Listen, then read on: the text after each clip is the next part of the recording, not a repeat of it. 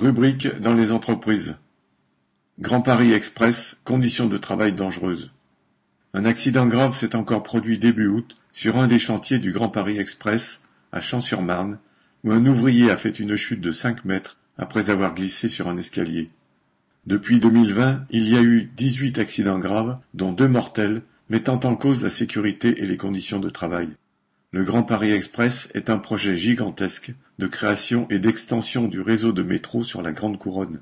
Il prévoit la création de quatre nouvelles lignes et l'extension de deux autres, 200 km de voies supplémentaires et 60 nouvelles gares.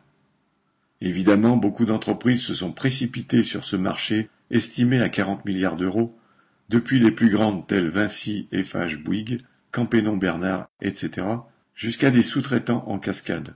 Les 170 chantiers en cours emploient 6700 travailleurs. Le quotidien d'information écologiste Reporter qui a mené en juillet une enquête sur ces chantiers, dénonce tous les manquements à la sécurité et les conditions de travail des ouvriers, dont beaucoup, comme partout dans le secteur du bâtiment, sont d'autant plus surexploités qu'ils sont sans papier. Les chantiers sont les lieux de travail les plus accidentogènes, et ceux du Grand Paris Express n'échappent pas à la règle, au contraire. La multiplication des entreprises, des ouvriers qui se succèdent sur un même travail sans qu'il y ait eu la moindre communication, amplifie les dangers.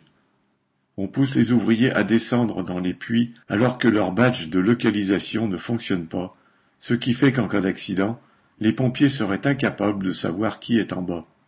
Les détecteurs de gaz qui sonnent de façon intempestive amènent tout le monde à les ignorer.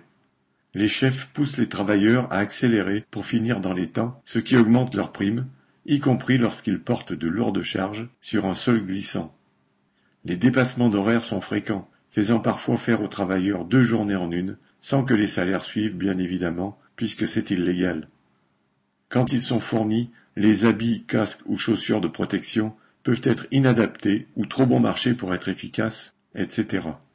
La Société du Grand Paris a mis en avant la charte de sécurité dans laquelle elle se vante d'aller au-delà des obligations légales, entre guillemets. C'est facile sur le papier, mais dans la réalité, les morts et les mutilés des chantiers sont là pour rappeler qu'encaisser des millions est la priorité des requins du bâtiment. Marianne l'amiral